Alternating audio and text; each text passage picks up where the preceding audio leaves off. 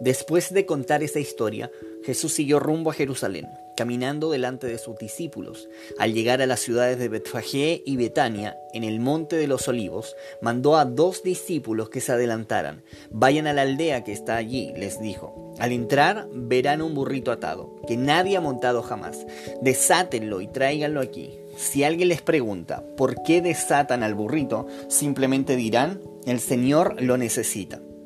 En estos días a veces nos hemos sentido algo atados, algo incómodos, tantos días en casa, tantos días sin poder salir.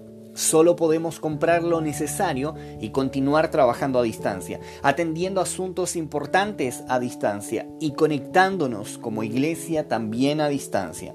Hace dos mil años Jesús inició su última semana, los últimos días antes de morir en la cruz, y en ese inicio de camino hacia Jerusalén, hacia la ciudad que lo aclamaría, pero que después lo juzgaría, lo insultaría y lo crucificaría como cómplices pasivos y activos, ese inicio de semana se produciría de una manera muy peculiar.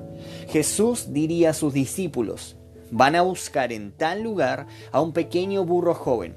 Lo van a desatar y cuando alguien les pregunte qué están haciendo dirán, el Señor lo necesita. En estos días en que nos hemos sentido en camisa de fuerza, a veces sin saber qué hacer con el tiempo, mirando noticias horribles, a veces con tristeza, pero también con angustia, es que te recuerdo lo siguiente, el Señor ya te desató.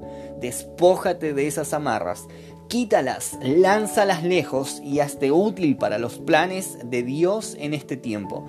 En estos días difíciles, en este inicio de Semana Santa, volvemos a levantar el nombre de Jesús en alto. Volvemos a hacerlo visible a la multitud para que lo conozcan y lo aclamen. Ellos necesitan al Señor y a ti y a mí el Señor nos necesita. Al burrito Jesús lo desató porque lo necesitaba. Por favor, Señor, que desaten al burro.